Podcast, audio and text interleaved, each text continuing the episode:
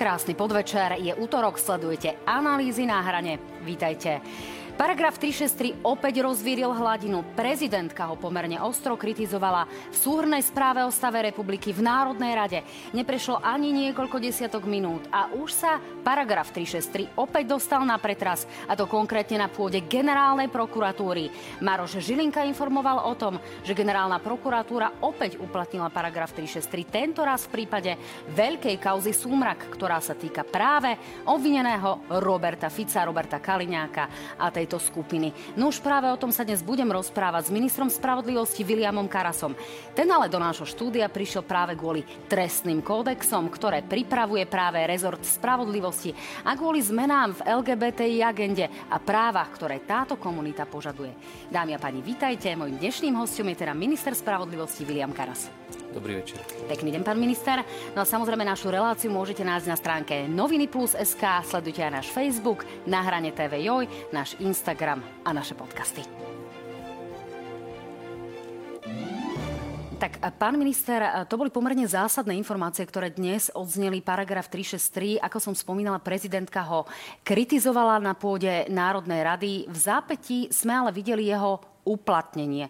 Prečo je zatiaľ paragraf 363 taký nedotknuteľný? Napokon vy ste nominantom strany, ktorá bojkotuje jeho úpravu. Zmení sa niečo v paragrafe 363?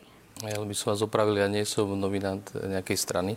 Ako, neviem, aké máte informácie. Ja som nezávislý kandidát, som prijal ponuku na miesto ministra ako nezávislý odborník, a tak aj sa snažím túto funkciu vykonávať. Teda k tej vašej otázke. Paragraf 363 je asi najznámejší paragraf teraz v rámci spoločnosti, často diskutovaný. Ja konštantne a dlhodobo komunikujem, či už predtým, než som sa dostal do funkcie ministra, rovnako to budem komunikovať aj naďalej, že základnou zásadou každého právneho štátu je zákonný postup a zákonné konanie orgánov činných v trestnom konaní, ale aj všetkých orgánov štátnej moci. Každý proces, každá procedúra má svoje riadne a mimoriadne opravné prostriedky, či už je to v správnom súdnictve, pri stavebných konaniach, pri daňových konaniach, kdekoľvek sa koná o právach a povinnostiach občanov, tak sú tam riadne opravné prostriedky a mimoriadne opravné prostriedky. To znamená, aby sa odstránili prípadné vady, nedokonalosti, pochybenia. V trestnom práve v takúto funkciu plní aj paragraf 363. V zásade ako odborná obec sa všetci zhodujú v tom, že sú určité okolnosti a udalosti, keď je potrebné využiť mimoriadny opravný prostriedok. O to sa, pán minister, naozaj nikto nesporí. Je tu viac menej konsenzus na tom, že paragraf 363 by mal ostať v našom právnom systéme. Na druhej strane je sporné to jeho uplatňovanie. Súhlasím. A teda keď s týmto aj súhlasíte, napriek tomu, že sa so mnou tak trošku sporíte o tých Kollárovcov, práve Boris Kollár je veľkým zastancom toho, aby sa paragrafu 363 nikto v úvodzovkách nedotýkal, tak predsa len je tu otázka, či nie je opäť aj vo svetle tých najnovších informácií dobré opäť sa pozrieť na to, či tú 363 neísť upraviť tak, ako je to napokon vo vládnom programe. K tomuto len poviem to, čo som opakoval aj pri nástupe do funkcie, a opakoval som to aj v rozhovoroch s pani prezidentkou, keď sme mali diskusiu na túto tému. My máme dnes na stole prípravu tak trestného poriadku, ako aj trestného zákona. Budeme sa o tom dnes aj rozprávať. V trestnom poriadku samozrejme je upravené, sú aj riadne, mimoriadne opravné prostriedky. Ja sa nebránim diskusie na tú tému, teším sa práve na tú diskusiu, teším sa na odbornú a vecnú diskusiu. My totiž musíme pripravovať všetky pravidlá a zákony nielen do dobrého, ale aj do zlého počasia, do čas, keď sú tu tenzie, krízy, keď sú politické súboje. Práve trestné právo by malo byť to, ktoré by malo byť imúnne voči politickým vplyvom a malo by pretrvávať obdobie len jednej garnitúry. Čiže ja sa teším na tú diskusiu o paragrafe 363 a prípadnej úprave. Nevidím problém v tom, ale poďme sa baviť, ako zabezpečiť zákonnosť. Prišli vám nejaké významné podnety v prípade 363 v rámci toho, že sa skončilo pripomienkové konanie? Konkrétne teraz myslím k tomuto paragrafu. Áno, takto. Skončilo sa pripomienkové konanie len k trestnému zákonu, čiže ešte nie k trestnému poriadku, čiže pri trestnom poriadku a tam je práve tá právna úprava paragrafu 363, tam zatiaľ nevidujem žiadne návrhy, ale respektíve ešte som sa tu mal nevedomal, pretože nie je ukončené pripomienkové konanie, čiže ako náhle sa ukončí, budeme sa venovať aj trestnému poriadku. Zatiaľ je teraz horúcou témou práve trestný zákon. Tak, o tom sa samozrejme budeme rozprávať a verím, že sa sem prídete pochváliť, keď budete mať nejaké dobré nápady práve v súvislosti s 363. Beriem vás za slovo. Poďme si ale vypočuť, čo dnes odznelo práve v Národnej rade v súvislosti so správou pani prezidentky práve o paragrafe 363 a zároveň si vypočujme slova pána generálneho prokurátora Žilinku a pána námestníka Kanderu, ktorí vysvetľujú práve v súvislosti s prípadom Súmrak, ako uplatnili paragraf 363. Nech sa páči. K budovaniu dôvery neprispieva ani stále prebiehajúca polemika ohľadom spôsobu používania paragrafu 363 trestného poriadku. Už len samotná skutočnosť, že pri tak vážnom nástroji, voči ktorému neexistuje opravný prostriedok, nie je zhoda o jeho interpretácii a o možnostiach použitia, spôsobuje nepripustnú nepredvídateľnosť a odôvodňuje potrebu zaoberať sa zodpovedajúcou úpravou trestného poriadku.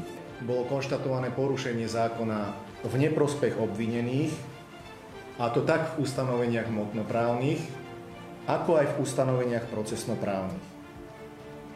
S poukazom na uvedené, prvý námestník generálneho prokurátora Slovenskej republiky rozhodol tak, že zrušil právoplatné uznesenie prokurátora Úradu špeciálnej prokuratúry v časti po prvé vznesenia obvinenia voči všetkým štyrom obvineným, ako aj začatia trestného stíhania v bode 1 pre trestný čin založenia, zosnovania a podporovania zločinnej skupiny. Pre trestnú zodpovednosť verejného činiteľa sa teda vyžaduje, aby trestný čin bol spáchaný v súvislosti s jeho právomocou a zodpovednosťou. To znamená, že ak kladieme verejnému činiteľovi za vinu, že sa dopustil trestného činu zneužívania právomoci verejného činiteľa, tak musíme mať preukázané, že tohto konkrétneho trestného činu sa dopustil v postavení verejného činiteľa. Vyšetrovateľa prezidia policajného zboru bolo rozhodnutím zároveň prikázané vyšetrovateľovi prezidia policajného zboru, aby o veci znovu konal a rozhodol. Pán minister, pristavme sa teraz trošku pri tých slovách pána Kanderu, ktorý hovoril o tom, že musí byť preukázané, že je to v súvislosti s funkciou, kde verejný činiteľ koná ako verejný činiteľ a má nejakú zodpovednosť. Veď predsa Robert Fico bol predsedom vlády. Kde je tu nejaký rozpor? Ako to má čítať verejnosť? Ja by som nechcel dnes komentovať rozhodnutie generálnej prokuratúry. Mne to nepatrí ako ministrovi spravodlivosti. A môžeme sa kľudne baviť, ak chcete, o legislatívnych návrhoch a zmenách práva paragrafu 363 a jeho uplatňovaniu, ak máme dojem, že sa zle uplatňuje, ale nechcete odo mňa, aby som ja konkrétne komunikoval, respektíve rozoberal a analyzoval rozhodnutie generálnej prokuratúry, to ako keby sme išli teraz, a najmä ide o živú vec, pretože z tohto, jak som pochopil, sa vec vrátila naspäť, aby vyšetrovateľ znovu konal a rozhodol, čiže ja predpokladám, že dôjde k ďalšiemu postupu a k rozhodnutiam ďalším, tak ako to bolo aj v iných prípadoch, kde sa uplatnil paragraf 363, že pre mňa je to stále živá vec a ja stále budem mať ako minister kompetenciu potom následne prípadne rozhodovať a v týchto veciach nerad by som potom bol obviňovaný zo zaujatosti, ak by som sa akomkoľvek spôsobom vyhranil teraz voči tejto veci. Čiže ja živú vec nebudem komentovať. Je to stále živý prípad, nie je ukončený. To rozhodnutie neukončilo a nezastavilo trestné stíhanie. Ak sme dobre počúvali, tak sa to vrátilo na ďalšie konanie a rozhodnutie vyšetrovateľovi. Neprekvapilo vás to, že to už vlastne to vyšetrovanie bolo na konci? Že sme tu jednoducho mali, už sa tu naozaj nazeralo do spisov, táto vec bola pred ukončením vyšetrovania. Pani ministerka bývalá, Kolíková, vaša predchodkyňa vo funkcii to len pred pár desiatkami minút komentovala, že sa tu pán Žilinka zahral na sudcu. Čiže vy tu nevidíte nejaké konanie nad rámec toho nevyhnutného? Ja verím a ja vždycky vychádzam z pozície inštitucionálnej dôvery. A dneska v správe o stave republiky aj pani prezidentka hovorila o tom, že je tu strata dôvery v štát a vo výkon verejnej moci. Jednoducho ja stále uprednostním princíp inštitucionálnej dôvery. Ja dôverujem tak generálnej prokuratúre, súdom Slovenskej republiky, dôverujem aj špeciálnemu súdu a ďalším orgánom, ktoré tu rozhodujú, že rozhodujú v zákone a v dobrej viere. A zároveň, súčasne, a to chcem počiarknúť a zvýrazniť, som otvorený v odbornom kruhu aj z iniciatívy, aj politické iniciatívy, ktorá tu je, z niektorých častí zaznieva opakovane, aj z rúk úzus pani prezidentky dnes odznelo. Ja to rešpektujem, neberiem to na ľahkú váhu a opakujem, že som otvorený odbornej vecnej diskusii, aby sme vyhodnotili obdobie, ale nie jeden prípad, lebo na jednom prípade sa legislatíva nesmie a nemá meniť. Vyhodnoťme si spôsob a uplatňovanie jednak paragrafu 363 a vôbec, ak vidíme, kde dochádza k excesom, a ja som otvorený sa na to dobaviť a jednoducho veci upraviť, ak sa nájde jednak odborný a potom aj politický konsenzus. Ale nerad by som, aby sme z jedného prípadu vyvodzovali a spochybňovali dôveru v inštitúcii. A vám sa nezdá, že tých prípadov je už tak povediac dosť? Mali sme tu rôzne prípady. Mali sme tu prípad pána Pčolinského, mali sme tu Čurilovcu, mali sme tu rôzne prípady v súvislosti s 363. Pani prezidentka je kritická práve vo vzťahu k tomu výkladu toho uplatňovania. Čiže ak to zaramcujeme záverečnou otázkou celú túto 363, je možné, že tie úpravy prinesiete niekedy v prvom polroku roku 2023, alebo sa dá očakávať, že sa s tým napokon robiť nebude nič? Čo je to najpravdepodobnejšie? Moja ambícia, a vyplýva to aj z prvých diskusí, ktoré sme mali po uzavretí pripomienkovacieho konania, je posunúť dopredu úpravu oboch kodexov, pretože ak chceme efektívne nastaviť trestnú politiku štátu, respektíve ju posunúť niekam, tak zjaví sa, že to nebude možné bez úpravy aj trestného poriadku, najmä kvôli rýchlosti konania, efektívnosti konania.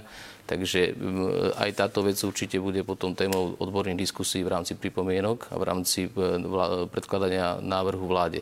Takže ja by som tú tému neuzatváral, ale opakujem, nepovedal by som, že dnes sa totiž trestné právo oveľa viac stáva predmetom mediálnych diskusí. Je to veľmi zaujímavé, máme tu mediálne online prenosy, celá spoločnosť si to vlastne v určitom smysle nahrádza s nejakými reality show z môjho pohľadu. No ale výrazne k tomu prispievajú politici, ktorí majú ostré tlačové konferencie, kde obviňujú rôznych predstaviteľov OČTK. Určite neprospieva veci, v tom sa absolútne zhodneme. Je to, neposilňuje to dôveru v právny štát. Je to ale sloboda prejavu, treba to brať ako fakt, že to vyvoláva potom zmätok spoločenský, že zrazu už nie je zrejme, kto vlastne vykonáva, kto vedie proces, kto o veci rozhoduje. To je problém. To je problém, pretože tým sa ohrozuje a oslabuje fungovanie celého štátu. To je väčší problém, ako sa zdá na prvý pohľad. A v tom ja vidím najzásadnejšiu vec. Nie v uplatnení mimoriadneho právneho prostriedku, pretože uplatňuje sa v desiatkách, stovkách prípadoch a je to tak dobré, ak sa uplatní, ak došlo k chybe, lebo to sa neukončuje konanie. Tam vychádza k ďalšiemu obvineniu. Upraví sa a už budete si isté, keď už sa postupuje podľa toho, ako sa to rozhodlo, upravilo, tam už väčšinou tá vec potom ide korektne a je dotiahnutá. Rozumiem. Objavili sa niektoré prípady, ktoré sa nanovo potom otvorili. Napokon je to aj prípad znovu obvinenia pána bývalého šéfa SIS Pčolinského.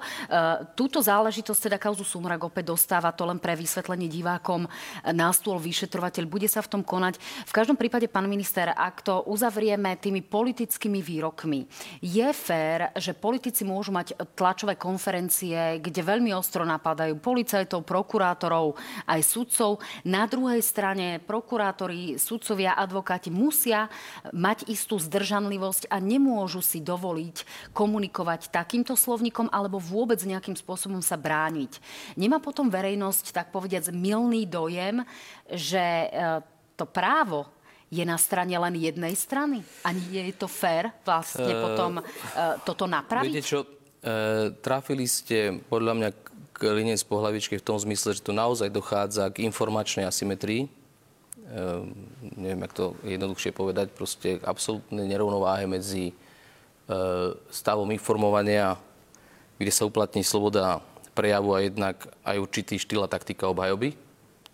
A na druhej strane sú tu orgány činné v trestnom konaní, štátna moc, ktorá je mnohom zviazaná. Je držiteľkou moci, pozor, ale je držiteľkou moci odvrátanie od posluchu, odvrátanie silových zložiek. Čiže jednoducho ten štát má v rukách veľmi silnú moc. A proti tejto silnej moci potom samozrejme stoja obvinení, stoja obžalovaní, stojí obhajoba. Čiže my vnímame tieto veľké vypuklé kauzy, ale častokrát je to veľakrát Jozef Mak versus obrovská hora sily. Čiže tá asymetria tam, ale pri tej informovanosti naozaj tá asymetria je. Bohužiaľ je to problém, ja si ho uvedomujem. Ja sa snažím túto asymetriu za tých pár týždňov, čo som vo funkcii ministra, riešiť aspoň tým, že na každom fóre, kde vystúpim, zvýrazňujem význam a hodnotu sudcov, nezávislej súdnej moci. Na každom jednom mojom podujatí, kde som vystúpil, môžete povedať, bolo to len kvôli sudcom, ľudia to nečítajú, nevnímajú. Tí sudcovia potrebujú uistenie, že štátna moc ich potrebuje, že im dôveruje, aby mali autoritu a nezávislosť nezávisle rozhodovať, lebo na konci dňa ten konečný rozsudok prichádza od nezávislého súdu, nie od médií, nie od obhajoby a nie od prokuratúry. Tomu rozumiem, pán minister. To znamená, že ak je tu asymetria, tak buď niekomu zoberieme právo, aby to bolo tak povediať naroveň, alebo na druhej strane dáme právo policajtom, prokurátorom, sudcom vyjadrovať sa oveľa ostrejšie, ako majú možnosti vlastne aktuálne. Čiže dočkáme sa toho, že vlastne pozrite, sa to bude môcť komunikovať a reagovať povedzme na ostré tlačovky Roberta Fica? Našťastie spôsob komunikácie je už nastavovaný, je dlhodobo nastavovaný judikatúrou a aj etikou jednak sudcov a potom aj prokurátorskou. Čiže prokuratúra má možnosť vysvetľovať, komunikovať rovnako aj súdy. Samozrejme sú oveľa viac viazaní s zdržanlivosťou a prezumciou neviny. A najmä, čo je najväčšou tragédiou, a to nie len nešvar našej krajiny, ja som bol aj v Českej republike na návšteve, je to rovnaký problém aj tam, a to práve aktuálne riešia, sú úniky zo súdnych spisov, masívne úniky, medializácia faktov, kde sa ovplyvňujú svedkovia práve nepriamo len médiami. Čiže a médiá majú svoju povinnosť, ako náhle dostanú informáciu, púšťajú ju von, pretože uprednostia vždycky právo na informáciu a v zásade aj popularitu potom a šírenie informácií, čo ale má obrovský kontraproduktívny efekt pre spravodlivosť procesu, pretože vyzrazu tí svedkovia si domyslia veci, navnímajú, čo to povedal, potvrdia ich a jednoducho sa odchylujeme od skutočnej pravdy. Rozumiem, ale to je skôr problém advokáta a problém osoby, ktorá jednoducho, povedzme, je napríklad na výsluchu a svoju výpoveď vezme a dá novinárom. Veľakrát unikne informácia tak, že obhajca je ešte len na ceste k úkonu a už sa to v rádiu dozvie, ako je bolo rozhodnuté, respektíve čo sa plánuje, alebo čo je v spise. Čiže to sú absurdné veci, ale takto, to sa na tom naprieč všetci zhodneme, odborníci, ktorí sa tomu venujú, že to je neprípustné. Bohužiaľ, to tu máme. Už sa urobili opatrenia. Ja už sám vidím veľký posun, keď to sledujem, že je obrovský posun za posledné mesiace. Ja už vidím dokonca, až na mesiace by som to hodnotil, že už prediká menej vecí. Dozvedáme sa o zákroku a udalostiach až následne. Pred rokom a dvoma to bolo predtým, čo bol problém. Je pravda, že to boli online vyšetrovanie, dá sa povedať. Na druhej strane je potom otázkou, že či by sa niektoré veci rýchle posunuli dopredu, či by sme tu videli nejaký posun, ak by tu nebol tlak médií v takej intenzite, ale to je takto do toho vám ešte vstúpim, lebo to je dosť významná poznámka, čo ste urobili. Ja som 2 roky upozorňoval, že ak vyvoláme obrovské očakávania vo verejnosti, čo sme vyvolali, že sa urobia obrovské zárezy a všetko sa to tu vyrieši a rýchlo a hneď, lebo takto to bolo komunikované. Dneska prichádza tá frustrácia, že to zrazu takto nie je. A ja som dlhodobo upozorňoval, pozor, to sa vráti ako bumerang. Radšej 2-krát meraj, raz reš a nie 2-krát rež a potom čaká, že čo sa stalo a prečo mám krátku šnúrku do topánok. Čiže jednoducho to je to, čo sa nám dnes vracia. Preto ja hovorím striedmejšie, pomalšie, ale isto. Radšej z 10 vecí jednu dobre ukončiť, kvalitne a exemplárne, aby preventívne fungovala, ako otvoriť 10 vecí a vyvolávať veľké očakávania. Čiže Rozumiem, pán minister, na druhej strane táto krajina sa nevysporiadala poriadne ani s amnestiami, ani s preukazovaním pôvodu majetku, ani zlepšuje s kauzou Gorila, ani s mnohým iným. A po vražde Jana Kuciaka a Martiny Kušnírovej to naozaj boli oprávnené očakávania. Len treba dávať primerané očakávania. Čiže ja som presvedčený, že mnoho vecí sa dotiahne a dotiahne sa spravodlivo. A ja už vnímam sám, aj z praxe som to vnímal pred nástupnou funkcie ministra, že zásadne sa mení aj spôsob konania, jednak orgánov činných v trestnom konaní, ale aj prístup súdov. Jednoducho tá krajina sa posúva správnym smerom, nech si hovorí, čo chce, ja vám hovorím ako z prvej línie, pretože ja som pôsobil v prvej línii a ja to môžem porovnávať. Pán minister, trošku tak povediac, tie dnešné okolnosti prehádzali náš dnešný scenár. Máme nejakých 5 minút do konca toho prvého bloku. Poďme sa teraz trošku porozprávať o LGBTI agende. Dostaneme sa v tej druhej časti nášho vysielania práve k trestným kódexom a k tým očakávaniam. Pán minister, tá informácia od politikov, napríklad od pána Kollára, bola, že do 3 týždňov od tej vraždy by sme mohli mať na stole nejaké právne úpravy smerujúce k zlepšeniu práv LGBTI plus komunity. Čakáme na to, precizuje sa to. V akom to je momentálne stave? Pozrite, ja som sám komunikoval s premiérom a potom požiadal, aby som sa tejto agende venoval, urobil legislatívnu prípravu. Ja som od prvého dňa komunikoval, že skôr ako viac ako konkrétne, technické, rýchle riešenie vnímam oveľa významnejšiu cestu, ktorá sa k tomuto riešeniu prejde. To znamená vo vzájomnom načúvaní a komunikácii, pretože my potrebujeme jednak riešiť samozrejme, a to som aj za tie týždne, čo som absolvoval, mnoho stretnutí s zástupcami tejto menšiny, pochopil mieru ich požiadaviek, aj toho, nazvem to, zranenia, respektíve aj z tejto udalosti, ale aj vôbec z tých reálnych situácií, v ktorých sa nachádzajú. Čiže ja si dovolím povedať, že som navnímal tú potrebu, a na druhej strane si uvedomujem, že tá spoločenská diskusia musí byť navnímaná oboj strane a musí sa prejsť určitá cesta. Čiže my sme mali včera radu vlády pre ľudské práva, kde sa aj o tejto téme komunikovalo. Ja momentálne komunikujem s jednotlivými rezortmi, lebo táto otázka presahuje len rezort spravodlivosti. Ja som síce koordinátorom a pripravujem legislatívny návrh, ale potrebujem odkomunikovať potom s jednotlivými rezortmi konkrétne opatrenia. No, toto boli nejaké ambície pána premiéra Hegera a poďme si potom následne okomentovať, čo z toho sa zatiaľ vyzerá, že dostane do reality. Nech sa páči, poprosím vyjadrenie pána premiéra. Dohoda je na majetkových právach, ale myslím si, že je dôležité, aby sme sa zamysleli aj nad životnými situáciami, ako je napríklad to, že ľudia, ktorí žijú v jednej domácnosti a teraz niekomu sa stane nejaká vážna nehoda, ocitne sa v nemocnici a ten druhý vlastne nemá prístup k informáciám, tak toto určite by sme tiež mali riešiť a mali by sme na túto tému diskutovať. Tak, pán minister, máme minútku do záveru. Povedzte, z majetkových práv, ktoré sa týkajú nejakého nemocničného fungovania pri nejakom zhoršenom zdravotnom stave a týchto konkrétnych situácií, čo sa zatiaľ črtá, že by sa mohlo pretaviť do reality? Ja verím, že bude viac tých životných situácií. My máme určitý zoznam, ktorý identifikovali, ktorý vyšiel práve z týchto diskusí a z tohto dialogu, ktorý vediem.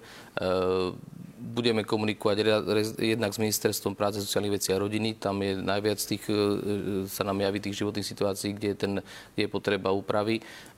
A potom samozrejme s Ministerstvom vnútra aj s Ministerstvom zdravotníctva. Ja som už navizoval na vláde kolegom z jednotlivých ministerstiev, že budeme na úrovni ministrov práve o týchto veciach diskutovať. Už som bol aj s ministrom práce, sociálnych vecí a rodiny, čiže tento balík sa nám uzatvára. Vieme nejaké 2-3 situácie vypichnúť? Je to práve zdravotná dokumentácia, je to práve zastupovanie práve pri nejakej udalosti. Proste chceme nejako identifikovať situácie, ktoré by potom mali aj širšie uplatnenie, nie len tejto menšine, ale pre ľudí, ktorí žijú v spoločnej domácnosti a nie sú zosobášení, majú spoločné dieťa, ale nechcú sa zobrať a podobne. Čiže tých životných situácií, ktoré sa vyriešia týmito opatreniami, predpokladám, bude oveľa viac. A úplne posledná otázka. Bude to na základe nejakého zväzku pred notárom a aké budú tie časové rámce? Technikalita sa ešte rieši, ale nechceme, teda nie je zatiaľ plán to robiť zväzkom, tak ako to bolo aj navrhnuté už v Národnej rade a odmietnuté teraz nedávno, pretože to by tam bola potom aj legislatívna prekážka, aby sme to opäť priniesli do Národnej rady. Čiže nebude nevyhnutnosť zväzku? Chceme to technicky riešiť tak, aby to nebolo takto nevyhnutné takto riešiť. Áno. A definitívne dátum, kedy by ste to mohli predložiť na rokovanie vlády? Ja mám plán v januári, také bolo aj usmernenie od premiéra, čiže dúfam, že sa to aj podarí. No, vy ste povedali pred stredajším rokovaním vlády vetu: my nastavíme všetky pravidlá tak, aby to vždy zabolelo a bolo efektívne. Toto sú teda vaše vlastné slová a sú reakciou na tie pochybnosti o tom, či sa nám nestane, že po zmene trestných kodexov nám tu ľudia, ktorí sa priživovali na eurofondoch alebo páchali ekonomickú trestnú činnosť, ktorá im veľmi často možno nebola ani dokázaná, ale zrejme ju páchali, keď sa o tom rozprávame reálne, takže sa im bude jednoducho dobre dariť, dobre vodiť v budúcnosti po týchto zmenách. Stane sa to? No, tak sa to nesmie stať. By som bol zlý minister, ak by som prišiel s takým návrhom zmien trestného práva a trestnej politiky krajiny, aby sa tu darilo zbojníkom a podliakom. To proste je nepripustné. Čiže ja o tom ani uvažujem, ani ma to nikdy nenapadlo. Aby som aj to celé doplnil v kontexte, lebo to sa javí, že ja prichádzam s niečím úplne novým. Tento návrh tu bol už od septembra, ešte predtým ja som ani nesníval o tom, že budem ministrom spravodlivosti. Predchádzajúca pani ministerka dala návrh oboch kodexov do pripomienkového konania, čiže už bol napísaný na jej ministerstve, išiel do MPK. Ja len keď som dostal možnosť, teda ponuku, a prijal som túto ponuku, prijímal som ju najmä s ohľadom na súdnu mapu a problémy, ktoré vyvolalo v praxi a ohrozenie kolapsu justície. Preto som do toho išiel, aj keď som žiadnu inú motiváciu s týmto pozíciou nemal, len jednoducho pomôcť justícii, lebo som videl, kde je.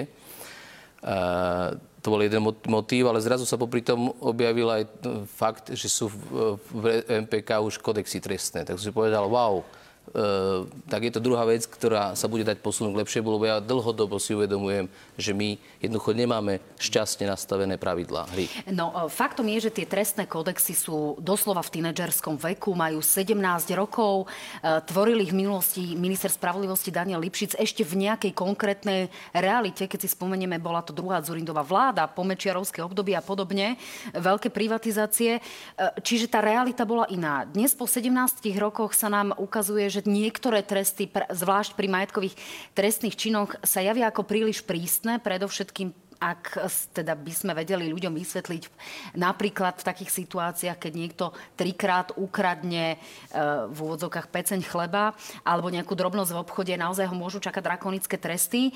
Je tu ale reálna obava z toho, že dobre sa budú mať biele goliere a ľudia, ktorí sú nejakým spôsobom naviazaní na ekonomické toky. Môžete to vylúčiť?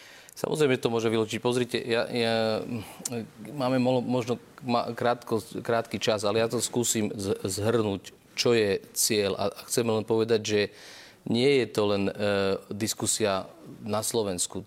Celkový trend v Európe, v civilizovaných krajinách, je prehodnocovať spôsob trestania a spôsob nápravy páchateľa, pretože sa ukazuje, že tresty odňatia slobody, a teraz vo všeobecnosti hovorím, že tresty odňatia slobody sú jednak pre krajinu drahé, stoja strašne veľa náš verejný systém a nevedú k náprave, dokonca stáva sa, že sa prehlbuje recidíva páchateľov, čiže sa naučia skôr na zlé chodníčka, jednoducho pokračujú v trestnej činnosti, lebo jednak ich odstrihneme, nechytia si zručnosti a podobne. Čiže všeobecne je tendencia v Európe prichádzať s alternatívnymi trestami, viac sledovať prepadnutie majetku, zhabanie vecí, peňažné tresty, verejnoprospešné práce a podobne. Čiže ja sám som zastanca toho, aby sme jednoducho viedli, preto som aj povedal v tom výroku, ktorý ste citovali,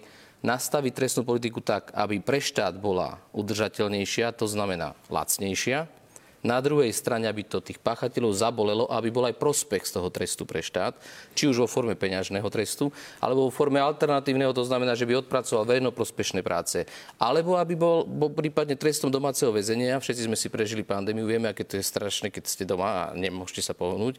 A keď to máte ako trest, tak jednoducho nestojíte štát ani peniaze. Tomu rozumiem, pán minister. Na druhej strane toto by sa mohlo týkať takých tých drobných delikventov, ak to trošku preženiem, ale máme tu, táto krajina si zažila kauzy ako BMG Invest, Horizon. A na druhej strane tu máme relatívne čerstvo odsúdeného za zmenky práve Mariana Kočnera a podobne. Tých prípadov ale nebolo až tak veľa. Tie škody v mnohých prípadoch boli obrovské a táto krajina bojuje s nejakou snahou mať lepšiu právnu vymožiteľnosť a dôveru v justíciu v tomto zmysle. Súhlas. Preto sa pýtam, či toto práve neprinesie nejaké riziko, že keď jednoducho budeme slabšie postihovať, alebo o tom hovoria politici, že toto riziko je, že budeme slabšie postihovať a budeme dávať alternatívne tresty ľuďom, ktorí žijú v luxusných vilách. Nie. Či to bude mať ten prevýchovný účinok práve pre túto kategóriu páchateľov? Pozrite, my ani náznakom neuvažujeme o tom,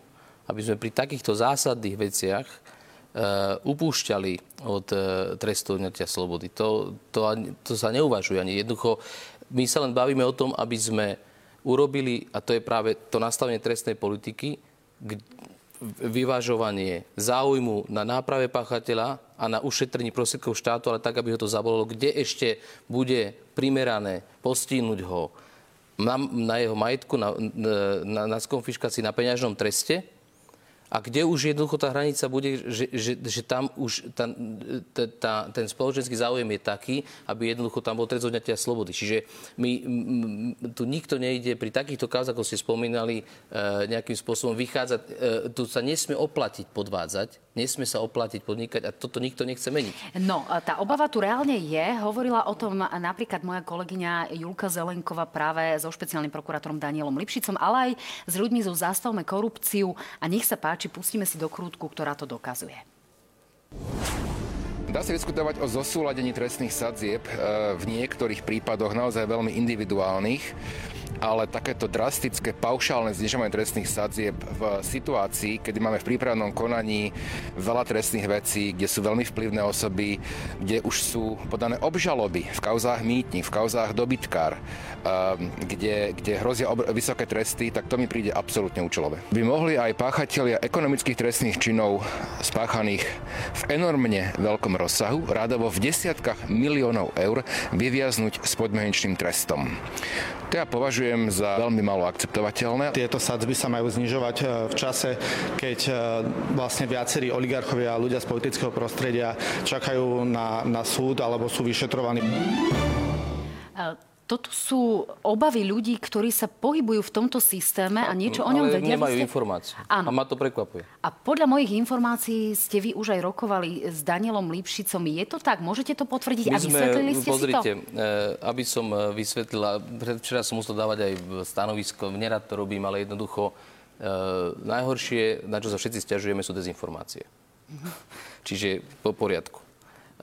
Ja som bezprostredne po tom, čo sa ukončilo pripomienkové konanie, ustanovil odbornú platformu od Najvyššieho súdu Slovenskej republiky, Generálnej prokuratúry, Slovenskej advokátskej komory, akademickej obce.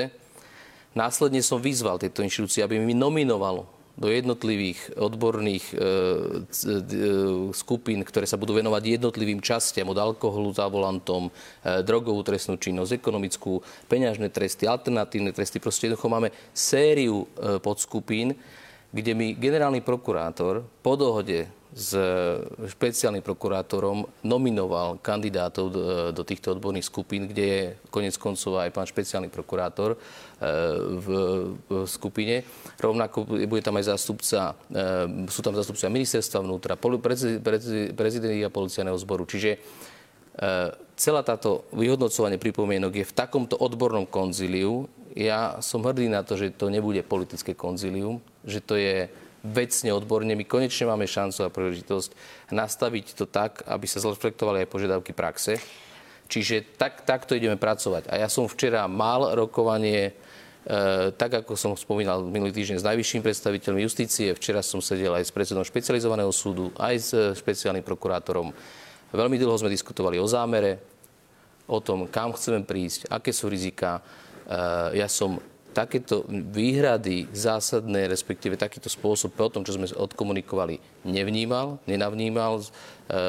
Odznelo tam aj z úst špecializovaného súdu, že jednoducho považujú niektoré tresty za drakonické, že je tam veľa otvorených vecí, ktoré by sa dali zlepšiť, zefektívniť, tak aby ten trestný proces bol naozaj efektívny. Čiže, pán minister, vieme hovoriť o tom, že pri takej drobnej trestnej činnosti tie tresty nebudú drakonické a nebudú tí ľudia chodiť na 5-6 rokov do väzenia, ale v prípade naozaj nejakej oligarchie, veľkých lupov z eurofondov sa nám tu bude stávať, taký že tí ľudia nebudú nejakým spôsobom dostávať podmienky. Taký aj zámer, ja som aj komunikoval s Európskou prokurátorkou aj na tú tému, tiež sa mala otázky k tomu, tu máme nejaké záväzky vo vzťahu k Európskej únii, vo vzťahu k čerpaniu eurofondov, je tam Európska prokuratúra.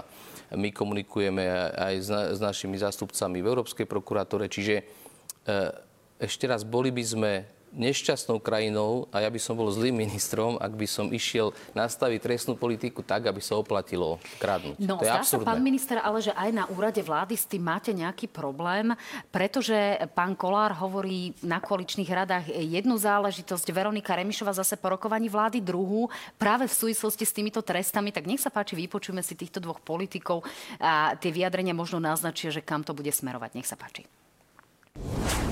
My tunak sa bez problémov ako spoločnosť pozeráme na to, že niekto si ide opitý z baru a len tak z plezíru si zabije na obchodnej Filipínca. Dostane 7 rokov, ale nebodaj vložíte 200 eur na účet a legalizujete príjmy z trestnej činnosti, tak dostanete 15-17 rokov bez problémov. Tak ja myslím, že to je chore. Alebo aby niekto dostal za 3 jointy marihuany, aby dostal 12 rokov basu, veď to je chore. To všetko treba upraviť na európsku úroveň.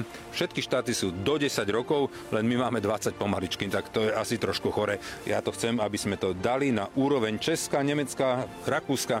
Nie nižšie, v žiadnom prípade, ale na ich úroveň. Megapodvodníci, ktorí Slovensko pripravili o desiatky miliónov eur, by mali nebodaj dostať podmienku, alebo by mali oľutovať a skrátka nedostať žiadny trest, tak to považujem za neakceptovateľné. Čiže my sme zásadne proti znižovaniu trestov za ekonomickú trestnú činnosť. Kauza zmenky, však to boli desiatky miliónov eur, podvody, eurofondové podvody, podvody na agrodotáciách. To boli obrovské podvody, pri ktorých štát prichádzal o obrovské zdroje. Ja tu nevidím absolútne žiadny priestor na to, aby sme uľahčovali život podvodníkom. Však to je sen každého zlodeja. Tak, aká je vaša reakcia, pán minister? A doplňam to o otázku, bude vôbec naozaj možné uplatniť to, čo vyčítajú politici a čo napokon vyčíta aj špeciálny prokurátor, že sa bude môcť takýto, nazvime to možno delikvent, vyplatiť zo svojho dlhu v prípade, že bude prichtený pre trestnej činnosti, pretože zdá sa, že aj pani Remišová o tom hovorí. Ale je tu zložka dezinformácií, čiže ešte nie je vládny návrh ani predstavený, ani predložený vláde, čiže predpokladám, že toto sú reakcie na nejaké iné návrhy niekoho iného, ale nie moje. Toto, čo ste počuli, túto reakciu, som presvedčený, že nie je reakcia na návrh, ktorý ja spracovávam, pretože to tak nie je. To rovnako aj špeciálny prokurátor reagoval na návrh, ktorý nie je môjim návrhom. Čiže ako keby, ja to len chápem tak, že jednoducho je to normálne vykrytie si pozícií v politike. Ja nie som politik, čiže pre mňa je to celkom niekedy aj zabavné sledovať v dobrom. Teraz už som minister, čiže chápem, rozumiem, rátam s tým. Ale ešte raz, ja mám ambíciu ako profesionál, ktorý chce žiť na Slovensku. Aj po skončení funkcie ako minister mám ambíciu predložiť niečo, za čo sa podpíšem nielen ja, ale predstavitelia justičnej moci, justičnej sféry, ktorých si ja veľmi vážim, ktorí jednoducho to robia dennodenne, akademická obec, a predložím to vláde a samozrejme, ja to opakujem všetkým a to opakoval som aj na koaličnej rade a budem to opakovať aj teraz, to jasne poviem. Konečná podoba trestov, výšky trestov nie je vec odborná. Je vec politická. Čiže dohodne sa na konci dňa Národná rada, ktorá je jediná, je reprezentatívna, zastupuje záujmy občanov a ona upovie, aké hodnoty chce chrániť ktoré chce trestať viac a ktoré menej. Je to vec Národnej rady, nie ministra. Ja to môžem navrhnúť, čo si najlepšie vo vedomí svedomí myslím a čo vychádza z porovnania s inými krajinami, čo je rozumné a čo je lacné pre túto krajinu, respektíve efektívne, lebo vy musíte porovnávať aj dĺžku procesu, čo to stojí. Keď my pred 4 jablká budeme jednoducho viesť 5-ročný proces, niekoho dáme na 2 mesiace, na mesiac dávame matky s deťmi do väzenia. Viete, čo to znamená? Kým ona nám nastúpi, nie je pri svojich 3 ďalších deťoch, aby si odpíkala 2-týždňový mesačný trest. Toto je trestná politika štátu. Áno, to sú aj obrovské traumy. Tomu rozumiem skôr, ale ide o to, a to pripúšťajú vlastne ámblok všetci politici, že niektoré tie sadzby naozaj je veľmi potrebné, priam nevyhnutné upraviť. Na druhej strane, čo sa týka týchto ekonomických deliktov spájaných s politikou, tak zdá sa, že ako o tom hovoríte v súvislosti s politikmi, tak vám do toho remesla v úvodzovkách fušuje aj pán poslanec Tarabá. A sú tu akési obavy z toho jeho návrhu, respektíve tých návrhov, ktoré dáva. Aj k tomu sa politici vyjadrujú. No a pán Taraba hovorí o tom, že sa tak povediac na 90% zhodujete s jeho návrhom. Tak čo na to hovoríte? No, neviem, kde na to prišiel. Ako som sa stal ministrom, ja som zaevidoval, že predložil niečo v Národnej rade. Zistil som, že to je vlastne zásadná novela trestného kodexu. Požiadal ma o stretnutie, hneď som ho prijal, pretože som chcel vedieť, čo to je. Áno, tuto už vidíme, nadácia Zastavme korupciu o tom hovorí, že čo nesmie prejsť, čo by jednoducho mohlo byť veľkým rizikom. Tým, že je tu diskusia v priestore práve aj o návrhu pána Tarabu. Že je tu strašná zmes dezinformácia, mi sa to nepáči. Proste poďme sa baviť o mojom návrhu, ktorý predložím. Dnes ho ešte nemám, ja na ňom dnes pracujem. Stretnime sa v januári, ja prídem tu a môžeme sa takto baviť, ako sa bavíme dnes, ale nepúšťajme do priestoru informácie, ktoré nie sú pravdivé. No, pán minister, zdá sa, že nás to môže celé predbehnúť pred tým januárom, ako by sme sa tu stretli. A práve v tom spočíva ten problém, že návrh pána poslanca Tarabu je reálne v parlamente. Vieme, že do parlamentu môžu prísť návrhy a v prípade, že by boli odmietnuté, tak je tam pôročná. Ja verím, že tento návrh nebude ani predmetom diskusie. Preto pracujem efektívne. A preto som nasadil všetky sily ministerstva, aby sme prišli s naším vládnym, vyváženým naprieč celým odborným spektrom.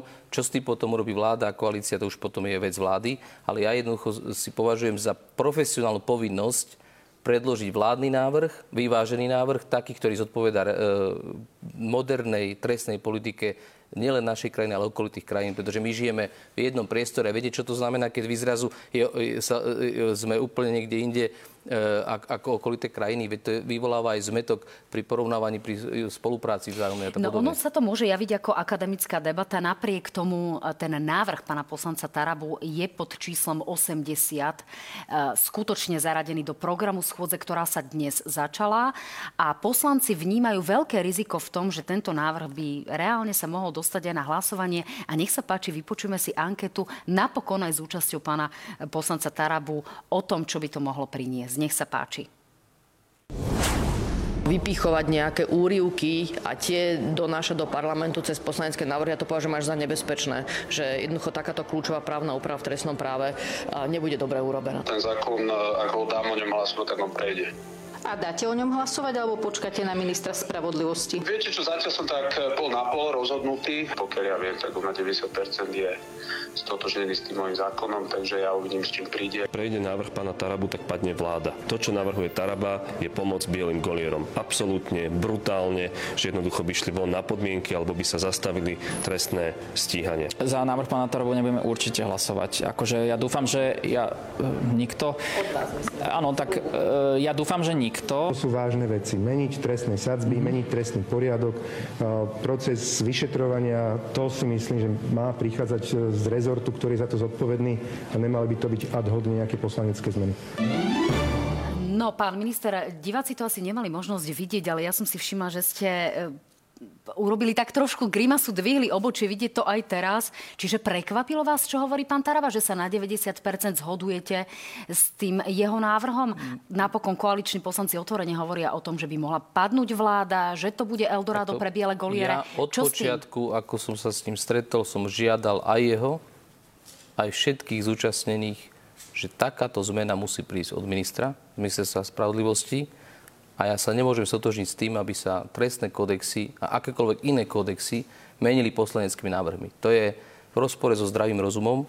Jednoducho krajina si musí spravovať veci tak zásadné. To má prienik naprieč celým spektrom. To má dopad na väznice, na nemocničnú sieť, to má dopad na sociálne, na domových sociálnych, na všetko. To je proste prierezová vec, na financie. Budete teda žiadať, aby stiahli, pán poslanec Taraba, aby stiahol svoj návrh, alebo aby koaliční poslanci nehlasovali za tento návrh? Ja nemôžem žiadať nikoho, žiadneho z poslancov. Našťastie žijeme ešte stále v demokratickej krajine. Skôr tu nejaké autority môžete vyslať signál, nemám takú autoritu a som rád, že ju nemám, aby som ja od poslanca žiadal, aby stiahol poslanecký. Našťastie má výkon svojho mandátu ústavný a ja mu ho ani nemôžem nejakým spôsobom do neho vplývať. Ja som mu svoj názor povedal. Ja podľa tohto názoru idem. Našťastie mám mandát od premiéra, od vlády a od koalície na tom zákone pracovať. Pracujem rýchlo, efektívne a s najlepšími odborníkmi, aký Slovenská republika na to má. Možno by ale poslanci privítali nejaký signál od ministra spravodlivosti, ktorý povie, nie, s týmto nesúhlasím, je to proti tomu, ja som to komunikoval. Že to nie je vhodné a ku textu samotnému som ma nepovažoval za potrebné sa vyjadrovať, pretože jednoducho nechcem sa tým ani strácať tou energiu, ani čas. My potrebujeme prísť našim návrhom. Pán minister, je tu ešte jeden poslanecký návrh, to je konkrétne návrh pána poslanca Vetráka, šéfa ústavnoprávneho výboru. A ten mení pomerne zásadnú vec. To znamená, škoda by sa zdvihla z 266 eur na 500 eur pri hranici malej škody. Menilo by to potom tú situáciu, že niektoré tieto krádeže by sa stali priestupkom a tie tresty by tým pádom boli iné. S týmto súhlasíte? V zásade to je aj môj názor, tak ako je toto navrhnuté. Bude to takto navrhovať aj vo vládnom návrhu. Opäť je to poslanecký návrh, ale čo sa týka čo do obsahu, minimálne v otázke škody nevidím žiaden problém v tom. Je to vec, ktorá sa tu dlhodobo omieľa a my jednoducho kriminalizujeme konanie, ktoré nie je potrebné kriminalizovať. Za 18 rokov tu nebol posun. Z môjho pohľadu je to až škandalózne, je to na hranici aj ústavnosti. Čiže bude to na úrovni 500 eur, nie 650, ako sa o tom v kuloároch hovorí. Či je možné tých 650? Ja si dokonca myslím, že bol by priestor ísť až na 700 eur, ak by sme vychádzali z rovnakých kritérií, za akých sa nastavovala tá pôvodná sádzba 266 eur, ale opätovne je to vec skôr politickej zhody, čiže my zostávame zatiaľ pri návrhu, asi zostaneme pri návrhu 500 eur, ale opäť bude ešte diskusia medzi odborníkmi.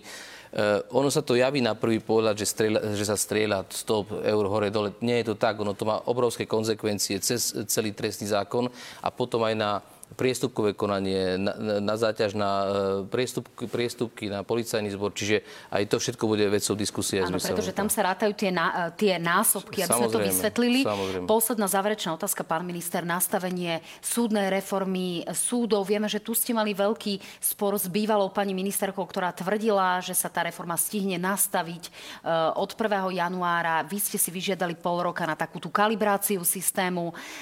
Bude to dobré po júni 2023? Prajme si, defajme a želajme si, aby to bolo dobre. Ja urobím všetko preto.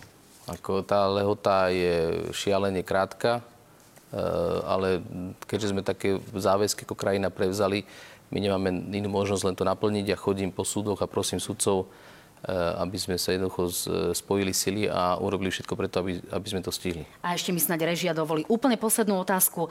Máme veľa nenávistí vo verejnom prejave, pán minister. Bude rezort spravodlivosti pod vašim vedením robiť nejaké kroky proti nenávistí vo verejnom priestore? Budeme ich intenzívnejšie postihovať? Pozrite, ja som urobil okrúhly stôl na túto tému naprieč všetkými rezortmi. Bolo viac ako 40 účastníkov od špecializovaného súdu, kriminálnej agentúry a tak ďalej, generálnej prokuratúry, najvyššieho súdu, proste všetkých, ktorí sa touto otázkou zaoberajú. Bolo to veľmi efektívne. Naozaj my legislatívno-technicky nemusíme sa nikam posúvať. U nás je problém v mentálnom nastavení v našich hlavách, ako veci vnímame. Aj posledné udalosti za posledné 2-3 roky ukazujú, že jednoducho sa aj u nás tá miera posúva. Čiže tá citlivosť sa zvyšuje aj u prokuratúry, aj u polície, takže verím k tomu, že sa posúdeme správnym smerom. Ale ja myslím, že najdôležitejšie je ísť príkladom, rozprávať sa slušne navzájom, nepokračovať v hejte, aj keď prichádza. To je moja zásada. Schytávam strašne veľa nenávistí a nechápovaní prečo. Ja sa snažím nevracať. Jednoducho takto treba začať od seba a jednoducho takýmto spôsobom ísť ďalej. No, optimizmu Trestné právo nikdy neodstráni nenávisť v krajine. To je ťažká ilúzia. Tak, takéto ponaučenie je ideálne na záver relácie. Pán minister, ďakujem pekne, že ste boli takto v premiére mojím hosťom. Dámy a páni, ďakujem pekne, že ste nás sledovali. Budem rada, keď si nás pozriete aj v repríze na JOH24 o 23:00. Majte sa fajn, uvidíme sa vo štvrtok v relácii Na hrane. Pekný večer.